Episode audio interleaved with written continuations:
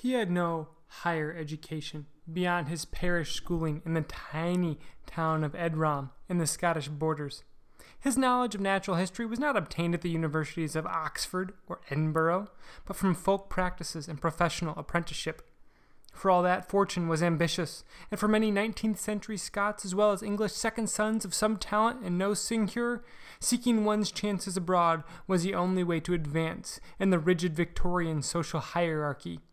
There were untold possibilities to make a decent living by exploring the untapped resources of the empire. That quote is from the book For All the Tea in China How England Stole the World's Favorite Drink and Changed History by Sarah Rose. This is a wonderful little book. It's, it's a delightful book um, about the 1845, 1850, all the way through the 1900s period of British explorers moving through China, British explorers moving around the world, why this happened, and and what I appreciated so much about this book was that it's a book about a company or a person, but it's sort of like one tier below below um, what we study in history class. This is like a supporting cast member. We all watch movies or television shows or listen to music where there's the main person, there's the lead singer, there's the star. And around them are all these good supporting characters, people who do the little things well, or people who fill out another role. And and that's what it really felt like Robert Fortune was. This book about his explorations in China, it seems really important. It, it covers the East India Trading Company the book talks about why tea became so popular in Britain, some of the effects that tea had all throughout the world as it was exported from China, and, and why it was so important to some people to export it from China. So, our hero of the book is, is uh, Mr. Robert Fortune. And Fortune, as we open this podcast with, he, he had a lot of experience, but he didn't have any prestige and he didn't have any money, and so he was kind of stuck. There was there wasn't a whole lot of options available to him unless he went and did something, unless he tried, and so he he ends up going to China and he ends up exploring, and um, he comes back and he writes a book about his time. Um, traveling the rivers of China. He, he had to disguise himself during one of his early trips, and, and what this looked like was is that he had to shave the front of his forehead, the, the front part of his head, and then he had to buy basically a long uh, set of hair from a peasant, and he had that sewn into his own scalp. And so he had to go undercover to explore China because China wasn't open at the time. The, the ports of China were open after the first Opium War between uh, England and China. But but to go inland was dangerous. There were people there who were unfriendly, and, and the rulers were also unfriendly. So so Fortune goes under in, uh, in in disguise, and he discovers these things, and he comes back and he writes a book about it, and, and he gets his first taste of success. So he gets um, he gets the support of the East India Trading Company, and they're like, listen, if you go back and if you bring back the tea plants that we need, because we want to grow them in India. So we don't have to go through China. We want to grow them in our own colony. If you go there and you can bring back the tea plants and the seeds and the leaves, we'll we'll compensate you for it. And whatever else you want to bring back is yours to keep. So so Fortune's really got this great situation in front of him where he can go and explore and he can gain prestige among all these people that he hangs around with, all these other botanists and gardeners, and he can gain some financial success as well. And the reason that the East India Company wanted tea so badly is because the margins on tea were great. It was easy to transport, it didn't spoil particularly, even though the the English and the tea producers didn't fully understand how their tea was being made by some of their suppliers, it was still something that was really valuable for the East India Company. So Fortune is given this opportunity. He decides to take it, but but he needs he needs help. And this is what Rose writes about one of the help forms that Fortune got. Quote, he could not advance even as far as he had without her help. The curatorship of the Physic Garden brought him a salary, a home, and a vegetable garden, and Jane tended to the latter too. While he was attending to his botanical duties and research, she sowed vegetable seeds in March, moved plants in and out of the sun throughout the spring, and transplanted seedlings after the final frosts in May. She grew the food for her family. She mended old clothes and sold new ones for a man who was all too often found himself in a thicket of thorns, snagging trousers, socks, and coats. Jane also served as the Fortune's family secretary and accountant. While Fortune was in China collecting plants, his salary was directed to Jane in London. She paid his debts and put money by, managed expedition accounts, and settled his bills. She was also the go between between Fortune's shipments of trinkets that were sent home to auctioneers. It is entirely likely that she would have kept abreast of the newest developments in botany, too, and forwarded relevant papers and magazines to Fortune's post address abroad. Away for years at a time, he could not afford, afford to be uninformed of the scientific developments. This is important, I think, because all of these people that books are written about, they have supporting actors too. So Fortune plays this role that supports a larger thing, but if, if we get down to it and we look at just Fortune's story, he's the main actor, he's the lead actor in this book, but he has supporting actors too, and this happens for every success. These supporting parts, we have to figure out how important they are. So Fortune has his wife looking after things at home. She's she's covering the bases and, and she's helping out with with his work, even though she's not directly compensated financially or with the rewards of history. And but he needs some other things, and luckily he's got the ward box. A few centuries before, the ward box is a terrarium, and Dr. Nathaniel Bagshaw Ward of London found out, uh, accidentally actually, that if you put seeds in a sealed glass container, those seeds can stay alive. And, and it's a mini ecosystem where put in some soil, put in some water, put in your seeds.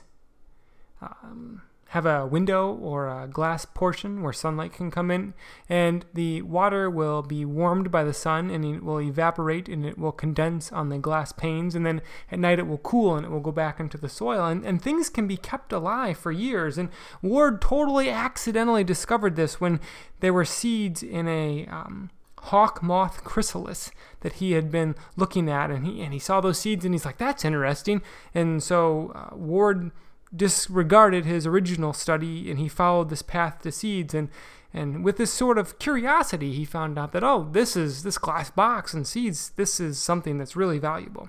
So we've got fortune. His wife is taking care of things at home. He's got the experience from going to china before. He's got some supplies but the east india company is really hesitant about handing out a lot of stuff to him. Remember, Fortune wasn't a man of means, so typically the East India Company would hire somebody and they would bring all of their own supplies because they had those things. And, and Fortune doesn't have those things. So he's like, You got to at least give me a gun. And they said, No, we're not going to give you a gun. He's like, I need a gun. It's dangerous there. And they said, We're not giving you a gun. And then eventually someone intervenes on his behalf and they say, and he says, Fortune needs a gun. And so Fortune ends up getting a gun and some of the other supplies that he needs. And so he's off on a he's off on a boat to, to China.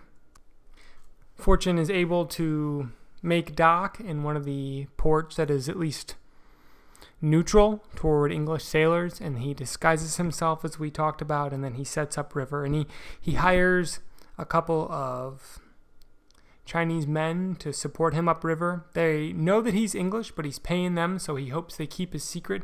He's disguised, and it's really a fascinating part of the book where he's traveling upriver. He's seeing things that no one from England has ever seen before, things that no Westerner has ever seen before. And even some of the rural people of China will see him and, and they can tell that he doesn't look like them. And he speaks as little as possible but when he speaks he doesn't he doesn't speak like them.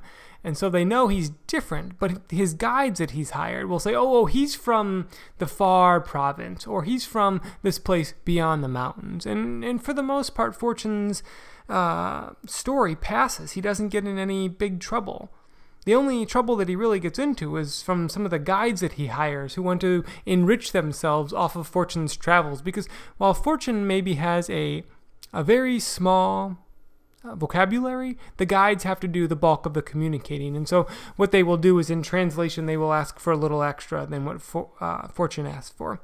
So he moves upriver. He's finding these different things. And he realizes that there's a reason the tea comes to England so green. And it's because these Chinese tea farmers had realized that the English buyers like to see a nice green tea leaf. They liked that coloring. And so the, the leaf, uh, through the process of making tea, doesn't retain its green tea coloring. It's dried and it's cooked and it's left out in the sun. And there's a host of things that happen to these leaves and they don't end up green. But what these, what these tea makers would do is they would take some blue dye and some yellow dye, some of which was actually poisonous. to humans, and then they would mix it up to make these colors that, that the that the buyers wanted. And that was such an interesting thing that here we have this instance, this situation, almost 300 years ago, where where food suppliers are still making things to to look nice rather than to maybe taste the best or uh, be as healthy as possible for you. And tea was a big thing in China. Uh, Rose writes in the book, quote, In the hierarchy of Chinese life, tea was ranked as one of the seven necessities, along with firewood, rice, oil, salt, soy sauce, and vinegar, end quote. Farmer goes and he visits different tea plantations, and he's looking around and he's collecting other things and he sends his first batch of seeds back. And, and they don't really make it.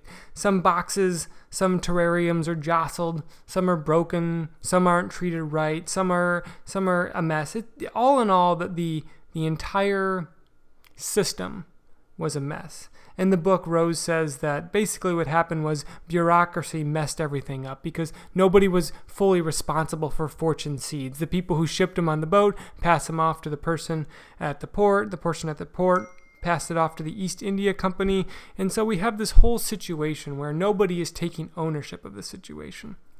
So, Fortune's first batches of seeds that he sends after a long trip through China is a mess. But he continues because he doesn't know this. He packs up the first box, ships them out, and he doesn't know what happens. And then and then later on, he discovers um, some black tea that is most promising. This is the stuff that the people in England want most of all.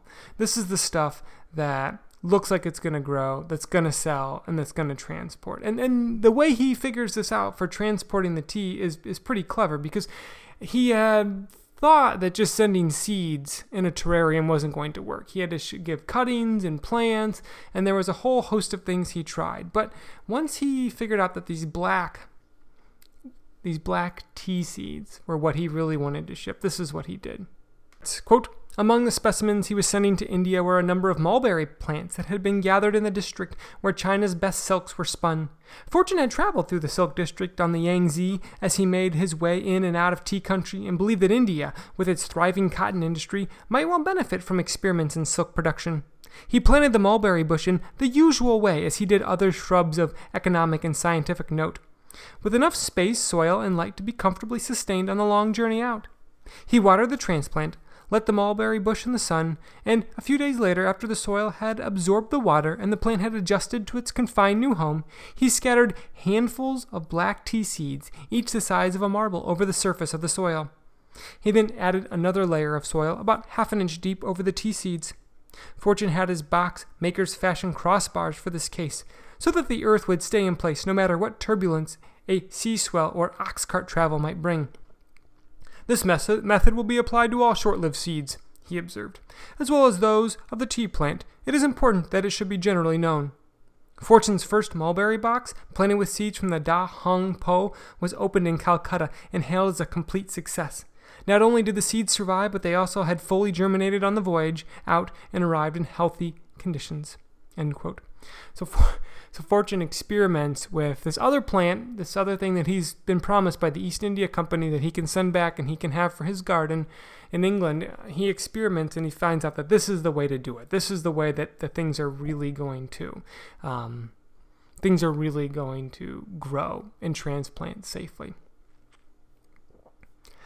Fortune's story is really interesting, and, and the book on the whole has a lot of interesting tidbits. This idea of the East India Company wrapping bullets in pig fat so that the bullets could slide down the barrel of the gun was part of the reason another huge event of history transpired. And the tea going back to England was also part of history, where if people had tea to drink, they would add milk and they would add sugar. And this combination of tea, milk, and sugar had uh, caffeine. It had um, instant carbohydrates and the sugar, but it also got people drinking tea and getting calories they needed rather than drinking beer and getting calories they needed. So we have this situation where uh, we're boiling water and so we're killing waterborne diseases. We're getting calories that people may need. We're we're having less drunkenness in in the city and the workers. And so the tea just plays this plays this wonderful role. Maybe not for the Chinese because all throughout the book there's this overtone of if the people in China who were in charge of things if there was like a government body, a, a, a tea trading organization in China that knew this was happening, they would have put the kibosh on it. This wouldn't have happened. This was this was one of China's greatest advantages in the world. They they traded this tea for the opium production that that, that came from India. And and so if China knew that this secret was getting out, they wouldn't have liked it. But but for the rest of the world, it really creates this amazing situation. The East India Company is successful on this. We have advances in transportation because of tea. People realized that you know you could just fill up a boat with tea and bring it back, and that would be a profitable run. You didn't have to have other silks and other things that, that took a lot of space in cargo holds of ships. So this book, For All the Tea in China by Sarah Rose, was a wonderful book. It was a great tour through parts of China and parts of time that I had never never been to before. A second book that I want to touch on today is called Modern Monopolies What It Takes to Dominate in the 21st Century Economy by Alex Moazed and Nicholas L. Johnson. What was so interesting about this book was the idea of platforms as a business model. And I started this book because Patrick O'Shaughnessy had an interview with uh, Alex and this book had been on my to read shelf, so I figured the combination of these things was a good enough reason to get into it. And it basically comes down to this business has always looked at what's the best way to do X for Y and get paid? What is the best way to sell something by a supplier to a consumer for money? And and for a long time we had uh, Coase's idea of the firm, where we have this centralized collective who is going to do the task, who is going to make the thing and supply the thing and build the thing, um, and it wasn't going to be perfectly efficient, but but if we just get enough people together in a building, we we can do it. And, and I remember from my days when I worked in an office building that there was a lot of dead time. There was time where you would you would play stupid internet games, or you would chat, or you would shoot the breeze, or do the water cooler talk. And so we have the firm, we have the group of people that's not perfectly efficient, but but it's okay. It's not bad. And then on the other side, we have all of our consumers. And and the point Alex is making in this book is that once you create platforms, you're creating a decentralized system of suppliers and a decentralized system of compute of consumers. Mobile technology has been the the final straw in this equation. Once once you can do things from your phone, once you can share things from your phone, once you can collect things from your phone, once you can be a supplier from your phone, and once you can be a consumer from your phone, then it opens up all of these other areas where we can organize around. And, and we can organize around the platforms of, of what uh, Alex is writing. And as I was reading this book, I realized that this is this is happening in my own life, and, and I'm not fully aware of it. For example, I wrote down just just for one day. Um, I used to consume the centralized supply of NPR and regional sports talk radio, but that's been switched to podcasts when I take uh, my dogs out in the morning. The centralized nutrition advice I may have gotten from a television show or uh, family lore has been switched to what I learned uh, reading blogs. The centralized mapping services like uh, Rand McNally and MapQuest have given way to Waze, which is collective mapping uh, when I carpool the kids to summer camp. Centralized book advice, like reviews from the New York Times, has expanded to the decentralized advice from Twitter.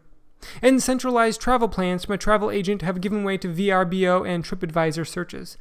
So we have this really interesting situation where if I go somewhere, if I want to um, write a review on TripAdvisor, I can do that, and I'll write a review about such and such park has really great trails. Although the you know the moderate one is um, maybe a little harder than than the website uh, shows, and so I'm a supplier of that content. But then I'm also a consumer as I search for something uh, somewhere else on TripAdvisor.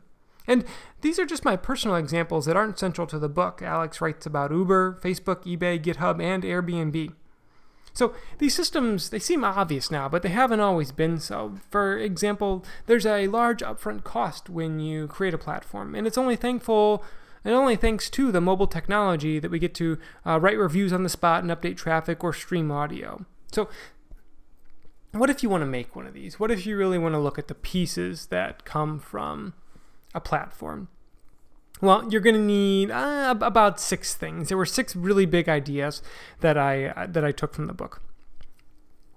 One is you need a liquid market. X and Y need something that they want to trade. And you have to realize that the inventory of X uh, will really vary. So, if, for example, if we go to the TripAdvisor um, situation, where if people aren't writing reviews for TripAdvisor, then um, there aren't going to be reviews to read. So, we have this, this imbalance, especially in the beginning of what is offered. And, and Alex shows in the book how different founders of these technology companies that uh, we look at, how they would be their own suppliers and they would be their own demanders. And, and they tried to make this market liquid where there was something people want. This uh, comes back to Clayton Christensen's idea of uh, what does the platform solve for? What job am I hiring for? Another way to put it, and I think this was from GitHub, is is how do you make this thing less of a pain in the ass? How do you make booking travel less a pain in the ass? How do you make getting a ride less a pain in the ass? So if you have a market of something people want and enough suppliers and enough consumers, that that's the first part. The second part is flexibility. Initial growth will be in size, not dollars. You can't be committed to making money if you're creating a platform business at first in the book, it talks about how eBay entered China and there were expectations for what eBay would earn, how much money they would bring in from each Chinese consumer, and and their earnings were low because of strategic mistakes that eBay made when it entered China. And so you have to be flexible. And another way to be flexible when creating a platform is you have to give the users what they want. You have to let the people do what they want to do to to a point. And so uh, an example of that would be Twitter users started using the at symbol and the hashtag symbol before they were things that you could click on on Twitter. And so the users were like, hey, this is what we want to do with this. And so Twitter built that into the platform. The third thing that really helps is if you let X and Y, your consumers and your producers, uh, set roots in your platform. One way to often do this is ratings. Another way to do this is subscribers. When you think about YouTube channels, people don't leave YouTube because there's not a lot of other options. There's some options, but there's not a lot. And and if you are established on YouTube, if you're a provider, someone like Casey Neistat, whose videos I'll often watch, then having, you know, 4 million subscribers or whatever, you can't port that somewhere else. You can't take that somewhere else. You compare this to uh, getting an Uber or a Lyft ride, and I've used those services, and oftentimes the drivers will have both stickers on their car, or they'll have multiple phones for each service. And so those services are much less sticky than the YouTube services are. The fourth thing that you'll want to do is um, early on, you'll do things that don't scale. And and platform builders need to to be aware of this. This is what we talk about when we talk about creating a liquid market. Maybe you need to be the supplier or the consumer. At the early stage, the goal is to push the snowball until it gets to a critical mass, and then you can push it over the hill. Scott Galloway calls this idea Benjamin Button companies, where the uh, platforms will age in reverse. So eventually, you, the platform will grow on its own, and the consumers will be the producers, and the producers will be the consumers, and you'll get this beautiful, virtuous cycle. And that's a great idealized state, but early on, that's not how it will be. The fifth thing that you'll need to do on your platform is you'll need to set up some guidelines. It's it would be nice to think that if you set up a platform, people will behave themselves, but but they won't. And and the biggest problem you're going to have, especially if there's images involved, is you're going to have the naked man on the internet problem. And and Alex writes about a couple examples of this in the book. But people are going to you misuse things a lot of times. And so if you can set up soft boundaries for things that you're okay with, and if you can set up hard boundaries for things you're not okay with, then then that's going to help your platform grow. Facebook, for example, had really hard boundaries early on. You could only sign up if you had an invitation code, or you could only sign up with a .edu address, or you could only sign up if you did this. So Facebook had very hard boundaries. And we look at a company like Twitter, Twitter has much softer boundaries for what's allowed on that service.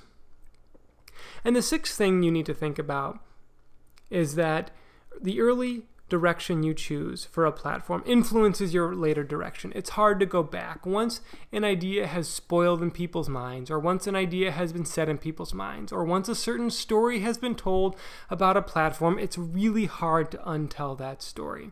And that's why it's good to get a liquid market at the at the beginning. It's good to have flexibility about what use what users want. It's good to have people set routes and it's good to do things that don't scale. It's good to move slower early on than move faster.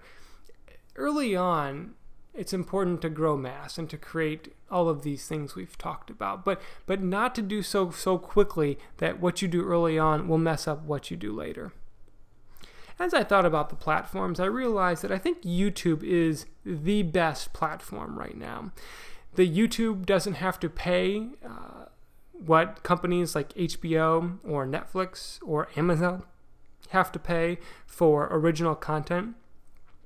YouTube um, only has to host the videos and make connections. The connections they're making, the matching that YouTube is doing, is really pretty good. Whenever I finish a YouTube video, there's almost always one suggestion that at least piques my interest. I may not click on it, but it piques my interest. And I've even watched some of the advertisements that are in front of YouTube videos, and I don't think I've ever clicked on a Twitter advertisement overall, I thought that Alex made a lot of nice points in his book. If you want to get a pretty wide gist of it, his interview with Patrick O'Shaughnessy on the Invest Like the Best podcast is a really nice summary. And if you want to get into the weeds, the book is a quick read available on the Amazon Kindle. Thanks for listening to this episode of Mike's Notes.